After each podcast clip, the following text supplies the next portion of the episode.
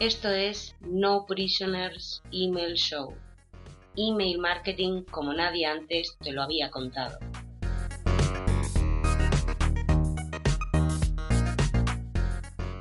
Este es el programa número 17 de No Prisoners Email Show.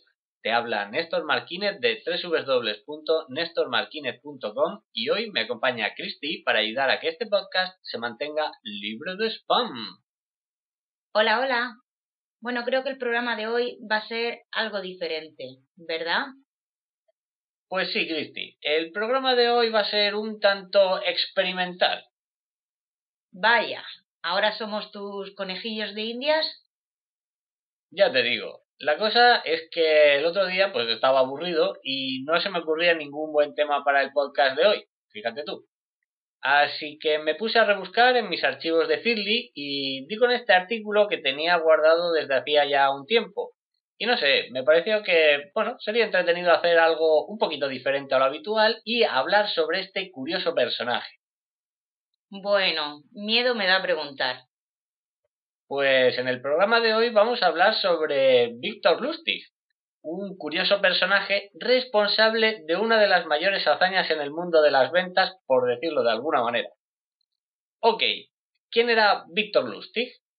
Pues cualquier cosa menos un tipo corriente, eso está claro.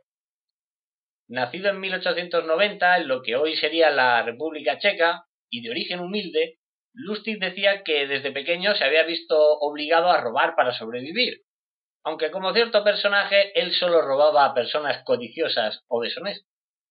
Bueno, la cosa es que Lustig termina en Estados Unidos con 20 años, ya siendo un hábil ladronzuelo y descubriendo que su talento para la persuasión puede ser muy lucrativo. Comienza su carrera de estafador a bordo de los transatlánticos de vapor entre Nueva York y París. Continúa con su famosa caja rumana del dinero, una estafa que consiste en vender una supuesta máquina de, hacer dinero. Y culmina en su obra maestra, la venta de la Torre Eiffel como chatarra, no solo una vez, sino hasta dos veces. Menudo personaje, cualquiera se fía del tipo. Ya te digo, Christy. Incluso se dice que pudo estafar unos miles de dólares al mismísimo Al Capone. En cualquier caso, el programa de hoy no es un monográfico sobre la vida de Víctor Lustig, no os preocupéis. Vale, ¿y qué hacemos aquí hoy entonces? Verás, nuestro amigo el señor Lustig creó lo que podríamos llamar el decálogo del estafador, ¿vale? Una serie de normas que cualquier aspirante a estafador debía seguir si quería tener éxito en sus empresas. Tranquilidad, no voy a enseñarte a ser un estafador. Pero hay algo muy interesante en este decálogo del estafador, y es que contiene interesantes lecciones de persuasión que podemos utilizar hoy en día para vender nuestros productos y servicios de forma ética. Insisto, de forma ética. Lo más curioso es que muchos de estos mandamientos, de estos principios, el decálogo del estafador, están alineados de forma perfecta con la filosofía no prisoners. Bueno, pues dale caña. Ok, hoy solo vamos a revisar aquellos, aquellos decálogos, aquella parte del decálogo que es aplicable a, a lo que nosotros hacemos. Y vamos a empezar con el primer mandamiento del estafador. Escucha con paciencia. Por eso, y no por hablar deprisa, triunfan los golpes de un estafador. Y efectivamente, este es un poderoso consejo para nuestra estrategia de email marketing. Escucha atentamente a tu comunidad, y ellos te dirán sobre qué debes hablar para conseguir persuadirles y que adquieran tus productos y servicios. Tiene toda la lógica del mundo. No parece el consejo de un estafador, la verdad. Bueno, en realidad es el consejo de un maestro de la persuasión, no necesariamente un estafador. ¿Con qué fines utilices estos consejos? Pues ya es otra cosa. Pero como puedes ver, se trata de un consejo muy válido y 100% ético. Sigamos. El segundo mandamiento es no parecer nunca aburrido. Porque la gente aburrida no resulta persuasiva, está claro. Y esto conecta perfectamente con el quinto principio para una filosofía no prisoners, la regla del 90-10. ¿Y qué dice la regla del 90-10, Cristi? Mm, esa me la sé. que un email persuasivo tiene un 10% de contenido y un 90% de entretenimiento. Justamente, uno de los secretos de persuasión es resultar entretenido para tu comunidad. Y fíjate que esto no es algo nuevo, es algo que Víctor Lustig ya identificó en 1936, casi 100 años atrás. Bueno, prosigamos con el decálogo del estafador. El tercer y cuarto mandamiento son exactamente lo mismo, por lo que podemos agruparlos sin ningún problema. Espera a que la otra persona manifieste cualquier opinión política o revele sus creencias religiosas, y luego muéstrate de acuerdo con ella. Y es que compartir opiniones políticas o creencias religiosas con tu comunidad es una forma muy poderosa de conectar con ellos y crear lazos comunes. Ahora, esto es algo que efectivamente tiene sus pros y sus contras, porque si bien resultan elementos persuasivos muy potentes, si hay una parte de tu comunidad que no comparte esas mismas opiniones y creencias, podría decidir irse a otro lado.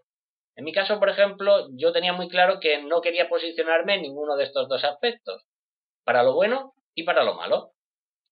Sí, es cierto que la estrategia tiene sus pros y sus contras que valorar antes de utilizarla. Bueno, ¿y qué más hay en el decálogo del estafador, Néstor? Perfecto. En, este podcast vamos a saltarnos los puntos 5, 6 y 7 porque son un tanto especiales y no encajan bien en el propósito del programa de hoy. Así que saltamos directamente al octavo mandamiento. Nunca alardees. Solo deja que tu importancia resulte silenciosamente obvia. Aunque la primera parte del consejo tiene mucho sentido para un estafador, en, email marketing no estaría completamente de acuerdo con la idea de, no alardear en cierta manera en, algún momento. En cualquier caso, la segunda parte de este mandamiento es absolutamente brutal. La repito. Deja que tu importancia resulte silenciosamente obvia. ¿Y esto qué quiere decir? Deja que los números hablen por ti. Deja que los resultados hablen por ti. Deja que los testimonios de tus clientes satisfechos hablen por ti. Porque todo lo que tú afirmes puede ser rebatido. Pero cuando son los demás o cuando son los propios datos los que hablan por ti, entonces hay pocas posibilidades de que alguien rebata estos argumentos. Bien visto. Bueno, ya solo quedan dos mandamientos. Efectivamente. El noveno mandamiento es Nunca vayas desaliñado. Y aquí me vais a permitir una puntualización sobre la traducción. En, inglés original el término utilizado es untidy, que puede significar tanto desaliñado, refiriéndose al aspecto, como desordenado. Y es esta última acepción la que nos interesa a nosotros. Procura que tu mensaje esté bien ordenado para persuadir al cerebro del suscriptor, al cerebro del lector.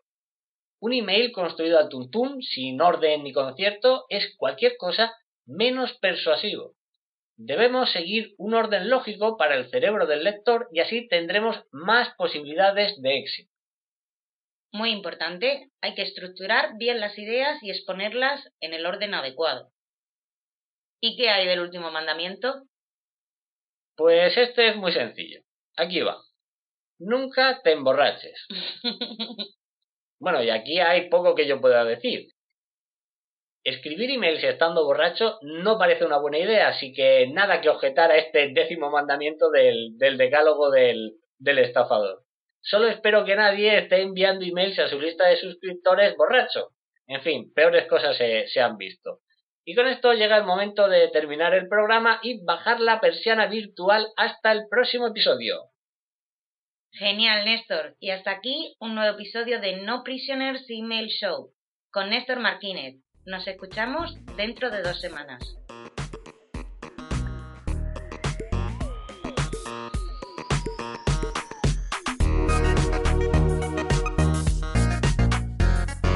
Si quieres atraer una legión de suscriptores, hacer que abran tus emails cada vez que pulsas el botón de enviar y vender más con cada campaña de email marketing, visita este enlace www.nestormarquinez.com barra guías y consigue tu copia ahora.